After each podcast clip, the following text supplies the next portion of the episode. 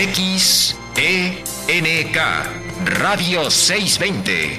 Transmitiendo desde Durango 341, Colonia Roma. En la capital federal de la República Mexicana. Una estación de cadena raza.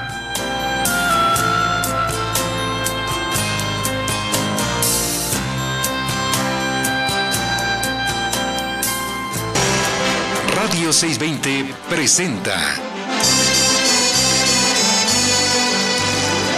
Negocios agropecuarios. Un espacio en el que obtendrás alternativas y actividades complementarias, sustentables, para así poder iniciar o hacer crecer tu negocio. Negocios agropecuarios.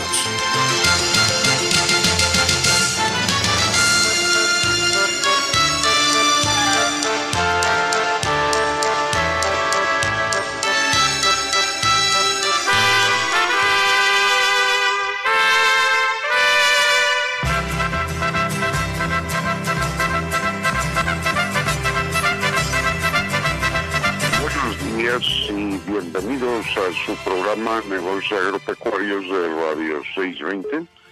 Su servidor José Morales Luis y el equipo en cabina. En la coconducción Elizabeth Basilio López. En la consola maestra Saúl Granados. Buenos días a todos. Eli, buenos días.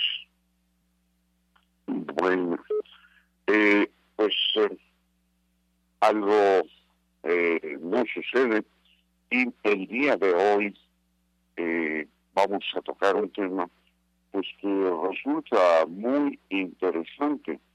Este tema es eh, muy relacionado al sector agropecuario, muy importante para la salud y pues a todos tenemos oportunidad de estar relacionados a esto. Eh, vamos a ver si ya tenemos a nuestra invitada en la línea. Elizabeth. Buenos días, Elizabeth. Algo sucede, pero pues en, unos, en un momento más eh, vamos a seguramente a estar comunicados eh, si me permiten, vamos a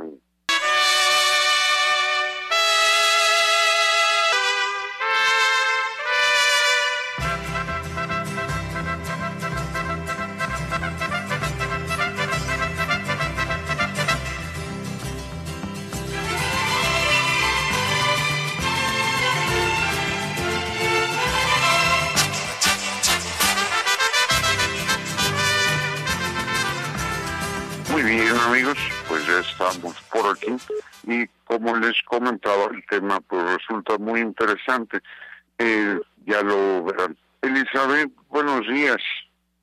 Buenos días, doctor. Buenos días a todos los emprendedores, productores agropecuarios, ingenieros agrónomos, veterinarios, biólogos y público en general que domingo a domingo sintonizan su programa Negocios Agropecuarios de Radio 620 AM.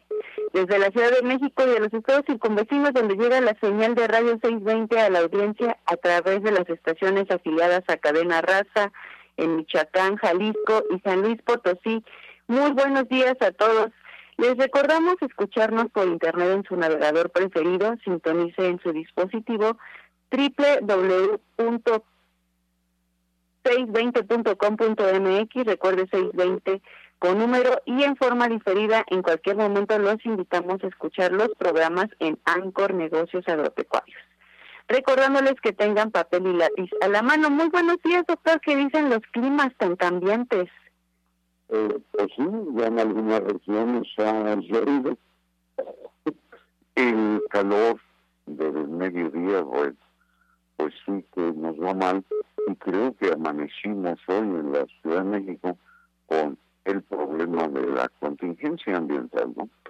Y pues ahí invitamos a todos a participar, colaborar por el bien de la comunidad. Esto es eh, parte del final de nuestra despedida, ¿no? Usar, reciclar, eh, información directamente atribuible a la industria, a los automóviles, pues les invitamos a que estén en buenas condiciones y hacer el menor uso posible de él.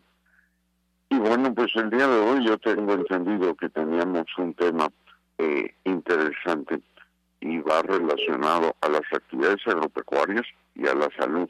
Ahora sí, como domeo para variar, ¿no? Así es, doctor, y para ello tenemos a una invitada muy especial. Ella es eh, médico veterinario, zootecnista, profesora de la Fresco Utitlán. Ella es Alma Noemí Montes de Oca Chávez. Eh, también se dedica a la clínica privada de pequeñas especies, fauna silvestre, y como actividad extra eh, tiene la crianza de roedores y lepóridos. Eh, vamos a intentar de nuevo contactarla porque la, la perdimos, a ver si tenemos éxito. Eh, adelante, y bueno, pues está establecido, está trabajándose en el tema sobre la interacción humano-animal, que eh, todos tenemos experiencias y que lo hacen, pues eh, no muy nuevo el tema, mas sin embargo, los efectos positivos para la salud son muy importantes y pues se pretende establecer y esclarecer cómo se da esto, ¿no? Se ha demostrado que la el nivel de cortisol es una hormona relacionada con el estrés disminuye y también la presión arterial. Esto se ha descubierto y pues nuestras mascotas, nuestros animales nos pueden acompañar en algún momento de soledad. Y a esto pues eh, mejora nuestro estado de ánimo y nuestro deseo de sociabilizar pues ahí aún con nuestra mascota se desarrolla no esto es interesante es muy importante y considero que todos tenemos alguna experiencia muy satisfactoria de esto el, la mascota eh, pequeña o más grande. Eh, creo que es muy frecuente que tengamos un perro, un perro con el cual pues nos identificamos y que además este pues se gana nuestro afecto, nuestro aprecio, estamos al pendiente de su salud y él nos lo retribuye con creces. No sé, Elizabeth, si ya estás por ahí. Sí, sí, aquí andamos, Doc, y parece que ya está Almita también por aquí. A ver si nos escucha. Almita. Sí, buenos días, Elis. Buenos días, doctor. Buenos días. Y bueno, estaba yo comentando, ¿verdad?, sobre los beneficios para la salud, por ejemplo, de nuestras mascotas, desde las más pequeñas hasta pues las más grandes, porque parece ser que en ocasiones las mascotas son muy grandes. Adelante, doctora. Buenos días a todos.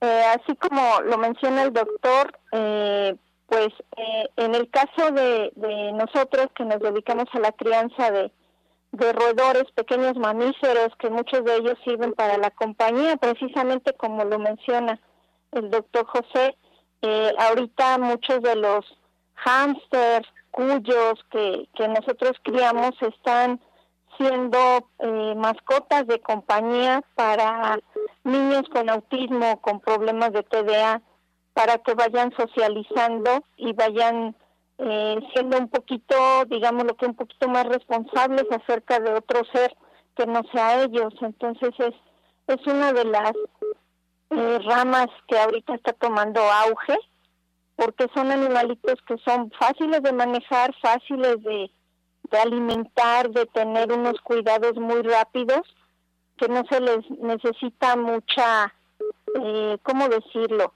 Eh, mucha responsabilidad como si no como un gato o un perro que, es un poquito más de responsabilidad y más espacio. En cambio han estado ya cambiando estas estas situaciones en cuanto a la parte de compañía en interrumpo, sí. interrumpo y bueno la responsabilidad va la que considero que es más grave aparte de tratarlos bien y demás su alimentación. De un ratón bueno hasta la mascota del tamaño que hayan adoptado o ellas lo hayan adoptado aún.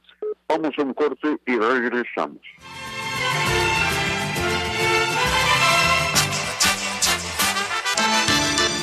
Piense, negocios agropecuarios. Sé miembro de nuestra comunidad a través de Facebook. Búscanos como Nagropec. Pues bien amigos, ya estamos de regreso con este interesante tema que son las mascotas o los animales de compañía, ¿verdad? Y son tan importantes que hace poco surgió algo que se conoce como el registro de las mascotas porque ya forman parte de nuestra familia. Y para comentarnos al respecto, pues aquí tenemos a la médico Almita, una gran amiga. Adelante, Almita. Sí, Eli.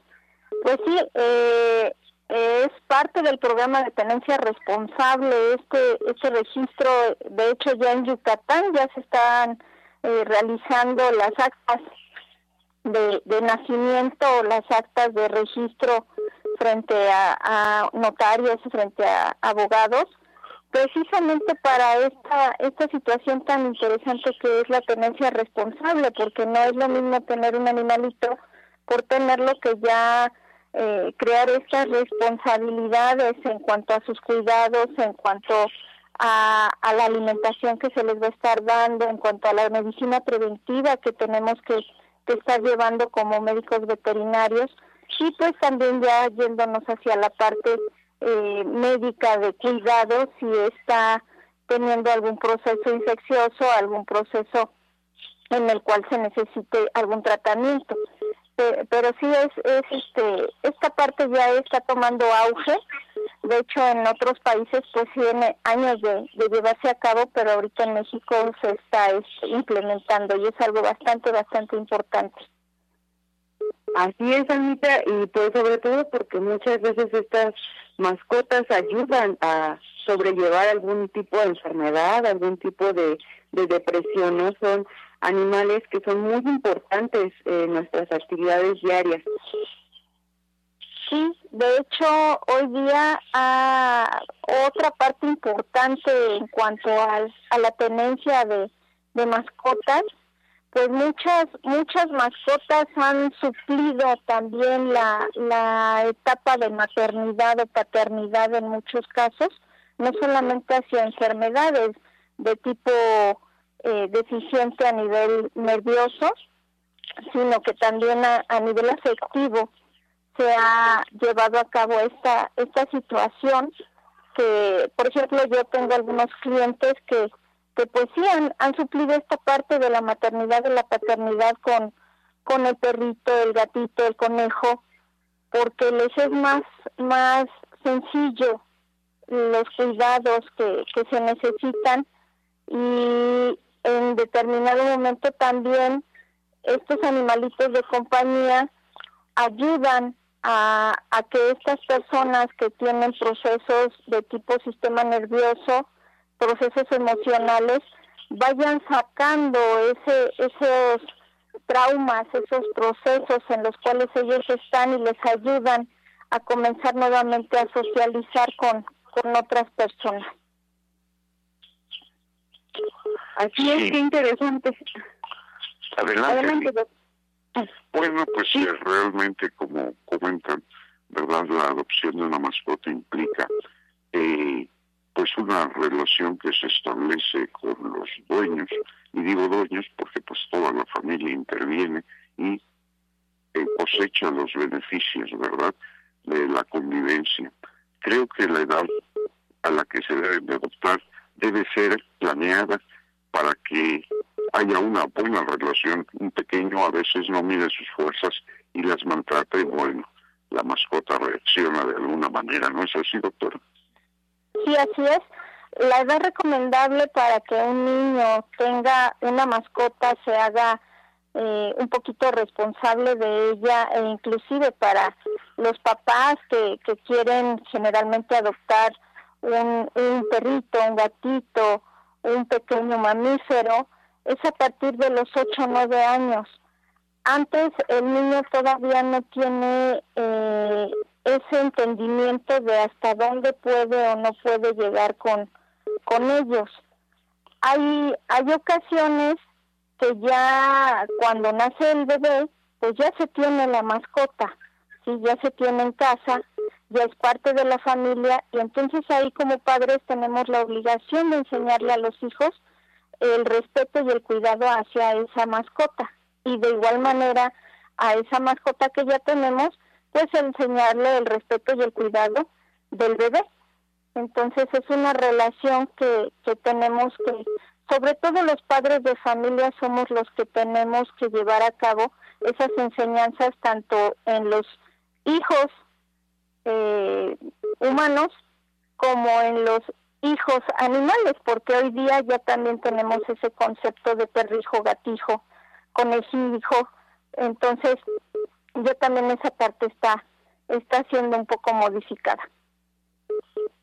Así es, y bueno, establece de alguna manera esa relación, pues el beneficio y las responsabilidades con ella, ¿no es así? Así es. Y forma parte del carácter que se va a modular en ese eh, nuevo ser, hablando de los hijos, ¿no? Sí, así es, doctor. De hecho, en, estudios científicos, en estudios de comportamiento, en el caso del ser humano, se ha visto que cuando un niño crece con un animalito, eh, la especie animal que usted quiera, son más empáticos y más compartidos y tienen un poquito más de responsabilidad porque desde pequeños han estado eh, compartiendo, socializando con estos seres que son tan fieles y tan puros. Entonces ellos se vuelven personas más nobles, más empáticas, más, más responsables hacia los problemas o los procesos que pudieran llegar a, a suceder y a acontecer a lo largo de su vida. Sí, pues es muy interesante todo esto y muy importante.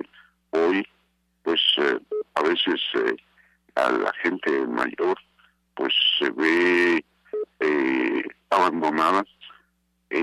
la mascota siempre estará ahí cerca y hay evidencias, se las pueden ver en videos de la relación afectiva que se establece en un sentido y en el otro. Sí, de hecho, en, personas adultas mayores, yo, yo tengo muchos clientes también en ese aspecto. Eh, generalmente compran el, el perrito, adoptan el gatito porque los hijos todavía están en casa.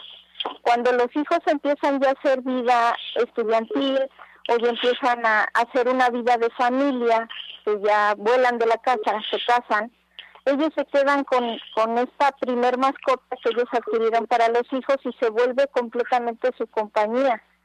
Es, es, es una relación que ellos comienzan a entablar que es sumamente fuerte porque ellos están de alguna manera supliendo la no la, la, la pérdida, sino la ausencia de ese hijo que ya formó una nueva familia y en algunas personas con Alzheimer se ha observado que cuando se tienen mascotas, ellas empiezan a ir perdiendo esa memoria, pero muy lentamente, no es tan rápido como con aquellas personas que no tienen ese lazo, esa conexión con, con la mascota. Es más fácil que se acuerde de la mascota que de la familia.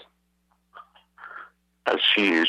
Y bueno, pues eh, las mascotas, su cría, su eh, reproducción con la finalidad de que lleguen a manos que las atiendan, que las cuiden y compartir eh, la vida. Así es, doctor. Sí, de hecho, yo espero en algún punto aquí en México se establezca esa parte que es tan importante porque tenemos un proceso de animales ferales sumamente terrible. Entonces yo espero que ya pronto se establezca esta situación de que efectivamente estos animalitos que, que están naciendo sean diseñados específicamente porque sí se puede hacer estos diseños desde, desde la parte gestacional para animalitos de ayuda, no para tenerlos en la calle, para que tenerlos en una azotea, para tenerlos en un patio trasero, sino son animalitos diseñados para la ayuda emocional, la ayuda eh, compañero hacia el ser humano para este tipo de, situaciones que se viven día a día con, con el ser humano como tal. Eh, sí, muy interesante. ¿Y eh, cuáles son las mascotas más frecuentes? Pues ahorita eh, las mascotas más frecuentes que estamos teniendo son cuyos, hámsters, ratas, algunas iguanas, eh, se están presentando algunos arácnidos, a muchos chicos les está llamando mucho la atención las tarántulas, les está eh, llamando mucho la atención eh, los, los escorpiones emperador, estamos teniendo también el conejo enano, que son fáciles de, cargar y papachar, no es tan pesado como un Nueva Zelanda o California. Esas son las, las nuevas, e inclusive también tenemos nuevas mascotas, bueno, no nuevas mascotas, son mascotas de mucho tiempo, pero también ahorita está tomando mucho auge los peces, doctor. Ya, ya. Y en un momento, pues los animales mayores. Pues ahorita en el caso de perros, las razas que más están eh, teniendo son las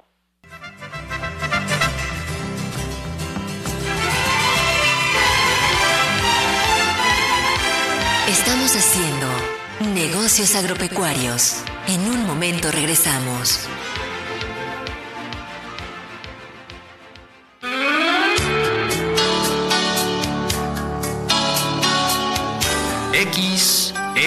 XENK Radio 620.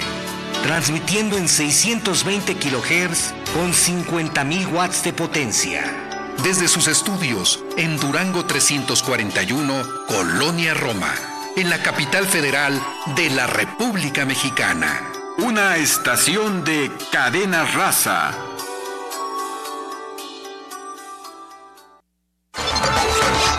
Nuestro correo electrónico es nagropec.com.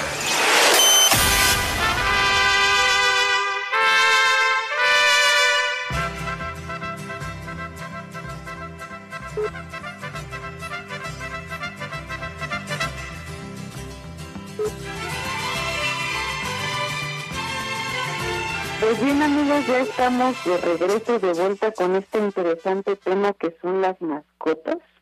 Y vemos que puede haber desde algo muy pequeñito hasta algo muy grande, ¿verdad? Algo con pelos, algo con plumas o hasta con escamas que pudiéramos tener y que muchas veces pues nos dan acompañamiento en diferentes etapas de nuestra vida. ¿No es así, Anita? Así es, Eli. Así es. Todo animal puede ser mascota siempre y cuando sepamos cuidarlo. Exactamente. Y cuéntanos cómo fue que tú te introdujiste en este mundo de la producción de lepóridos. Pues fue hace 20 años. Eh, yo ya había tenido eh, la, la, pues la, la intención en la parte de, de cunicultura de, ingresar a esta parte de, producción y pues la vida te va llevando por varios lugares y, encontramos a un cliente que se dedicaba precisamente a la producción de, conejos y desde ahí empezamos a, a trabajar con, con algunos productores. Entonces, pues ya ahora es este, ahorita por ejemplo la producción de conejos la tenemos en la parte de baja no no estamos produciendo como tal en estos momentos, pero este sí tuvimos una temporada bastante elevada en cuanto a la producción de estos animales. Sobre todo para mascotas, no era tanto para carne, sino para mascotas. Ok, ¿y nos pudieras hacer alguna recomendación para los niños y las personas que tienen este tipo de mascotas? Por ejemplo, si necesitan una alimentación especial, cuál es el espacio que necesitan, porque entendemos que los cuidados pues son muy diferentes a tener un perro o un gato, por ejemplo, ¿no? Y muchas veces las personas adquieren esas mascotas sin tener estos conocimientos. Exactamente, sí. Aquí lo importante en el caso del conejo, eh, por eso muchas veces los confunden con roedores, porque el conejo todo roe, todo come. Es muy factible cuando lo tenemos suelto en casa que nos rompa los cables de todos lados, del teléfono, de la luz, de todos lados. Entonces, de preferencia es tenerle un espacio físico, que puede ser un corral, un corralito de, de, de malla triba, eh, para que no lo esté royendo, porque si lo ponemos de madera o lo ponemos de algún material que sea fácil de roer, pues rápidamente se va a salir y puede que lo podamos, eh, inclusive lo, lo perdamos. Eh, tiene que ser más o menos de un espacio físico de un y medio por uno y medio para que tenga un espacio en donde él pueda eh, dormir, donde él pueda hacer del baño, donde él pueda estar eh, caminando, sobre todo porque ahorita los conejitos que se están utilizando para, para mascota son enanos, entonces son conejitos que a lo máximo van a pesar un kilo, un kilo y medio, no son grandes, entonces tampoco necesitamos mucho espacio en cuanto al lugar en donde va a habitar. En el caso de la alimentación, pues tenemos sus dietas básicas a partir de concentrados que, que los podemos encontrar en tiendas que se dedican a la alimentación eh, de mascotas o los podemos encontrar en forrajeras. Y aparte tenemos que estarles suplementando con frutas y verduras. En el caso de conejos, lo único que no pueden comer es perejil y cilantro, porque son tóxicos. Entonces, el perejil y el cilantro quedan fuera de, de la dieta de nuestros conejos. Tenemos que tener también un bebedero que siempre tenga agüita para que él pueda estar tomando agua. Si lo vamos a tener un rato en la casa, pues no tenemos que olvidar que en el caso del conejo, pues hace popó y pipí eh, por todos lados. A ellos no, no tienen ese control como en el caso del gato o del perro, que podemos este diseñar un espacio en particular en donde vaya a hacer pipí y popó. Ellos ya después de un tiempo determinado de andar en los espacios, dejan rastros de que estuvieron ahí porque observamos las, las popos del, del conejito. ¿Sí? Ok. Mami, ¿y pudieras explicarnos cuál es la diferencia entre lepóridos y roedores para que nuestro público lo tenga más claro? Más claro, sí. En el caso de la taxonomía, cuando hablamos de roedores, nos dedicamos específicamente al área de ratón, rata, eh, hámster, lo que son cuyos y los cervos. Y muchas personas no conocen al cervo porque realmente es un roedor, es una, un ratón que eh, su vida realmente es en, en Arabia entonces son muy pocos los, los cervos que llegan a, a estar acá en México y ahorita también la crianza de estos animales ha sido un poquito en, bajada. Y en el caso del lepórido son, eh, si nos vamos a la parte taxonómica, son silvilagos. En el caso del lepórido son animales que construyen madrigueras y que son herbívoros al 100%. En el caso de algunos roedores, algunos son carnívoros sí, sí se ha llegado a presentar el canibalismo en ellos. En el conejo, pues jamás. Y además a nivel dentadura, pues es muy diferente la dentadura de un lepórido a la dentadura de un roedor. Por eso es más fino el diente del, del roedor para hacer este tipo de excavaciones, tanto en tierra como en algunas casas que son de mampostería de, de cemento sí pueden llegar a hacer agujeros por el medio de las paredes. Ok, este, incluso a veces nos decía, ¿no? Tienes dientes de conejo porque teníamos unos dientotes este, muy grandes. Sí, esa es la característica del conejo, sus dientotes a nivel incisivo que son tan grandes. Mami, este, con relación a la reproducción de, de los lepóidos o de los conejitos, ¿Tú qué recomiendas eh, o el, acompañamiento deben de tener un amigo, alguien con quien este jugar, porque muchas veces adquirimos un solo conejito y pensamos que pues él está muy bien disfrutando de nuestros abrazos, pero es importante que conviva con otros animales de su misma especie y, y si se desea este pues que no tengan bebés, ¿qué pudiéramos hacer? Bueno, podemos tener la pareja, hembra y macho. Previamente ya por medio de manejo veterinario se hace la, la castración de, de ambos.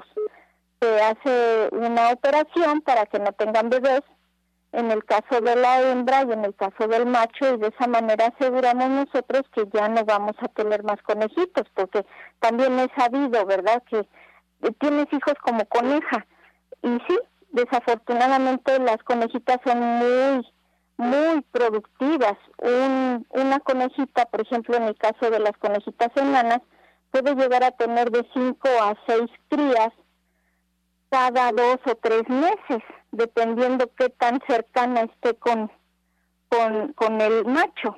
Entonces, imagínate, al terminar un año ya cuántos conejitos vamos a tener. A nivel producción, bueno, pues para nosotros es fantástico, pero a nivel ya mascota, pues no creo que, a la familia le, le fascine tener tantos conejitos de un en un ratito, en un año, nada más. Así es. ¿Y a los cuántos meses empieza esta vida reproductiva para que nuestros amigos sepan que si tienen una parejita, después de tantos meses ya pudieran tener una gran familia de conejitos? a los tres meses de edad son muy, muy, muy precoces. Ok, bueno, pues para que lo tengan en cuenta este nuestros amigos. Eh, con relación a lo que nos mencionabas de las otras mascotas, por ejemplo, las personas que deciden tener gallinitas, pues aquí, ¿qué recomendaciones les harías? Pues en el caso de gallinas, pues su alimentación, de acuerdo a su etapa, que pues realmente cuando ya las tenemos en casa de mascotas a la edad de cuatro o cinco meses, ya en lugar de dar alimento de inicio, ya damos alimento de, de mantenimiento de engorda. Eh, vamos a, a incluir en su dieta también algunas semillas, como por ejemplo el trigo, el maíz quebrado, eh, avena, también podemos darles frutas, verduras para que ellas este, tengan una buena cantidad de nutrientes y no tengamos problemas de infecciones. En el caso, por ejemplo, de, de estas mascotas, pues sí llevamos medicina preventiva, sí tenemos que hacer eh, vacunaciones cuando son pollitos, cuando están chiquitos, y posteriormente hacemos revacunaciones al año, eh, de, que tenemos al, al animalito, ¿sí? de que lo adquirimos.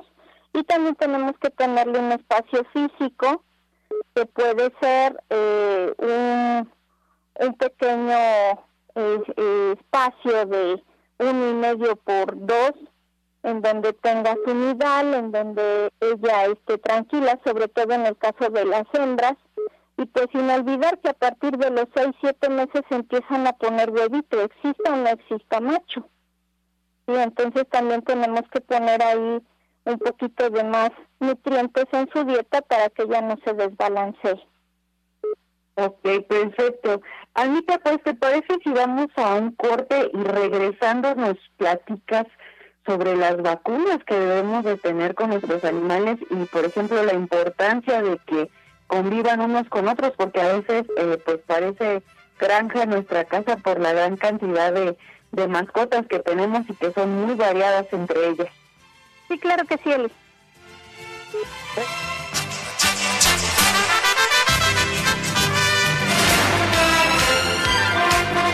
Tu mejor negocio está en negocios agropecuarios. Visítanos en nuestra página www.nagropec.com.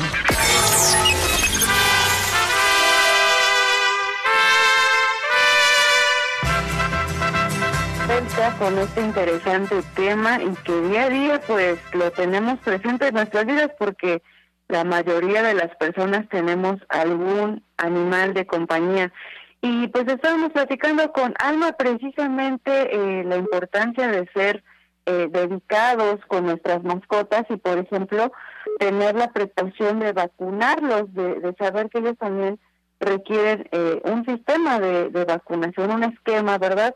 Adelante, Almita. Sí, gracias, Eli. Pues sí, en, en el caso de, de hoy día las mascotas que, que más, que con mayor frecuencia estamos adquiriendo, pues en el caso de perritos tenemos que tener una vacunación que los va a proteger contra parvovirus, mosquillo, eh, hepatitis, leptospira, parainfluenza, coronavirus, rabia, ¿sí? Estas vacunaciones cuando son bebés son paulatinas y ya posteriormente son revacunaciones anuales para tenerlos sanos. Y algo importantísimo que muchas veces se nos olvida en el caso de, de dueño, en el caso también inclusive del médico veterinario, es que tenemos que desparasitar, porque muchos de los parásitos que van a estar presentándose en estas mascotas tienen que ser eh, quitados, porque muchos de los ciclos biológicos se llevan a cabo entre el humano y el animalito. Hay parte del ciclo biológico que se lleva a cabo en el perrito, en el gatito, en el roedor, en el conejo, en la gallina, y eh, terminamos eh, nosotros siendo hospederos finales y tenemos problemas de parasitosis, sobre todo cuando estamos hablando de niños y que son muy dados a, agarrar a la mascota, andar corriendo con ella, andar jugando con ella y no se lavan sus manitas. Entonces también estos programas de desparasitación tienen que ser cada cuatro meses previamente se tiene que hacer un coproparasitoscópico para saber el tipo de parásito que se está presentando en el momento eh, y implementar el tratamiento adecuado. En el caso de gatos, tenemos que vacunar eh, contra rinotraqueitis infecciosa, contra panleucopenia felina, clamidiasis y este la parte de rabia también la tenemos que manejar. En el caso de gallinas tenemos una enfermedad importante que es Newcastle. En el caso de Newcastle tenemos un problema a nivel sonótico. Sonótico es cuando se transmite de un animal a una persona y en el caso de esta enfermedad que se presenta en gallinas, en aves, eh, es importante la vacunación porque si ellas presentan la enfermedad y el niño tiene contacto con ese animalito, puede comenzar con procesos de conjuntivitis. Conjuntivitis es cuando se inflama la conjuntiva a nivel ocular. Entonces vemos a los niños llorosos, que les da mucha comezón sus ojitos. Entonces, por eso es importante esta vacunación. También se vacunan contra bronquitis infecciosa y coriza aviar, que en este caso, en estas dos enfermedades, pues no tenemos graves problemas. En el caso de, lo que son conejitos, tenemos que hacer vacunación hoy día contra fiebre hemorrágica del conejo. Afortunadamente esta enfermedad no es zoonótica, no presenta ningún proceso infeccioso en el humano, pero pues desafortunadamente en el caso de que un conejito presente la infección, pues desafortunadamente causa la muerte del mismo. Entonces ya ahí está implicando un proceso emocional para el dueño del conejo. Entonces es muy, muy importante las medidas preventivas, lo que es la, el calendario de vacunación y sus calendarios de desparasitación, que ahí es lo más, más importante, porque ahí sí compartimos parásitas. Ok, y también mencionar, este, Almita, eh, pues lo que tú decías, ¿no? Hay algunas tendencias, por ejemplo, ahorita a los niños les gusta tener eh, arácnidos o, tarántulas, pero hay algunas restricciones, ¿no? Hay algunas especies que pues están, eh, digamos que más controladas su reproducción y que no deberíamos de tenerlas en casa, ¿no? Como es el caso de los loros, estos, este, estas hermosas aves verdes que suelen repetir o aprender lo que nosotros les enseñamos, pero que muchas veces ponemos en peligro, este, pues su supervivencia es poco probable que sí sobrevivan y sobre todo hay otra eh, cosa, tú mencionabas a los perros ferales, pero hoy día es muy común ver loros ferales, si así lo pudiéramos llamar, que ya hay este pues grandes bandadas en la Ciudad de México, ¿no? Y están introducidos en un pues en un ambiente que no es suyo y que esto pudiera generar competencia entre las aves que sí son pues endémicas, ¿no? Que son de la región.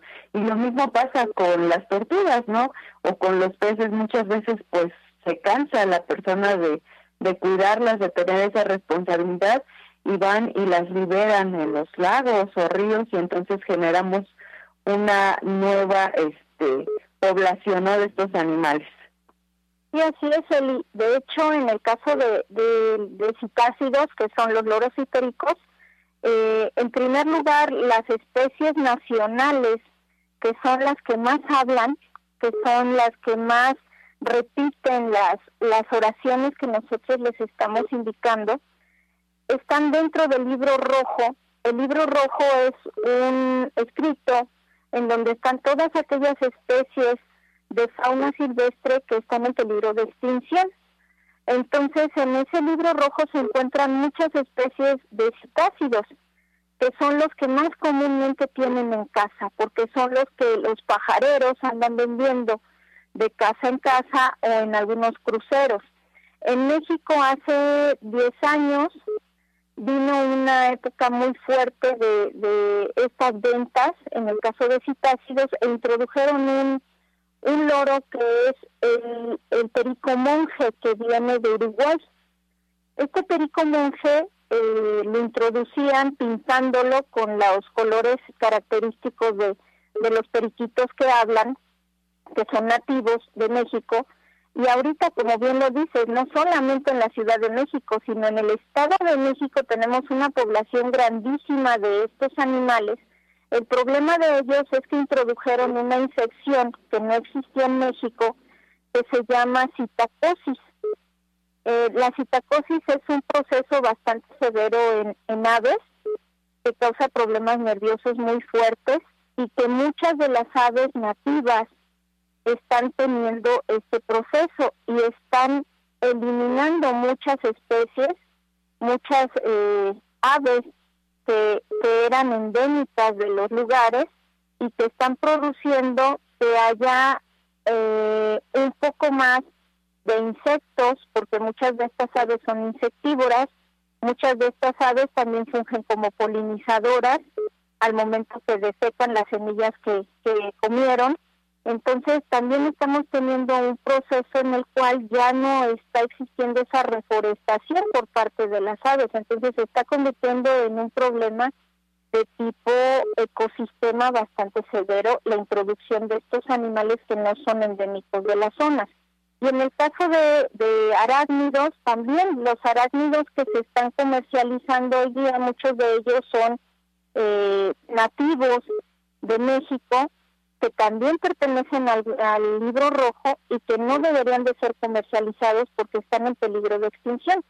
Para que nosotros podamos adquirir una mascota fauna silvestre, tenemos que contar con un espacio o más bien con un establecimiento que esté legalmente constituido, que tenga los permisos de comercialización y que nos den también cuando adquirimos a estas mascotas, llámese arácnidos, reptiles, pelónidos como son las tortugas, citácidos como son las las este los pericos, los loros, las guacamayas, sí, algunas otras aves que podríamos también conseguir de, de, de especies rapaces, que siempre tienen que contar con un documento legal que nos esté garantizando que vienen de criaderos especializados que están dedicados a la comercialización y aparte tienen que contar con un eh, una identificación. En el caso de las aves son anillos, en el caso de algunos eh, reptiles inclusive se puede llegar a tatuar este este esta pequeña identificación y en el caso de arácnidos dentro de nuestra hoja que nos están dando de registro ahí viene su número de identificación entonces es muy importante que también las personas que quieran adquirir este tipo de de nuevas mascotas se fijen perfectamente que sean adquiridas en lugares que tengan estas legalidades, porque si no, pues estamos infringiendo la ley y aparte estamos sacando a muchos animales de su hábitat natural y estamos provocando que haya una cantidad de especies en peligro de extinción. Así es, Anita, no, pues es todo un tema esto de, tener las mascotas, no solamente es cosa de tenerlas, sino ser eh, dueños responsables, ¿verdad? Y pues ha llegado el momento de despedirnos, Anita, eh, te manda saludos nuestro querido Melitón que siempre está escuchando el programa de radio. Y pues agradecerte que hayas venido al programa y que nos hayas compartido un poco de todo el conocimiento que tienes sobre las diferentes especies. Y si gustas dejar un número de contacto por si alguien está interesado en la compra de, tus conejitos, este, pues adelante. Sí, bueno, pues mi número de teléfono es 5520 66 13 98 y nos dedicamos a asesoramientos, a dar consultas, a este a, a tener estos acercamientos también sobre tenencia responsable en el caso de los animalitos fauna silvestre porque ahorita están tomando muchísimo auge. Perfecto, Anita. Repítanos de nuevo el número, por favor. 5520 66 13 98. Perfecto. Bueno, amigos, pues ahí lo tienen. Agradecemos este a nuestra querida Alma Leí, que es médico veterinario, ¿verdad? De ahí de la FESCOTICAN por haber estado con nosotros. Y pues como siempre ya se nos acabó el tiempo, ya tenemos que retirarnos. Y amigos, pues los invitamos a reducir, reusar y reciclar por un mundo feliz. Estuvieron con ustedes el doctor José Morales Ruiz en la conducción, en la coconducción su servidora Elizabeth Basilio López. Tuvimos en la consola maestra a Esaú Granados y a nuestra querida Alma Noemi como invitada. Enviamos un cordial saludo al ingeniero Juan Bosch Polaris, amigos radioescuchas, emprendedores, productores y técnicos agropecuarios. Les agradecemos su amable atención y les invitamos la próxima semana a una emisión más de negocios agropecuarios. Su servidora Elizabeth Basilio López y el doctor José Morales Ruiz, pues recuerdan sintonizar 6.20 AM el próximo domingo de 7 a 8 de la mañana. Feliz domingo amigos, continúen escuchando 620 AM y cuiden a sus mascotas. Así es. Hasta la próxima. Radio 620 presentó Negocios Agropecuarios. Agradecemos tu amable atención. Te invitamos para que nos acompañes en nuestra próxima emisión y juntos encontremos alternativas de progreso en negocios agropecuarios.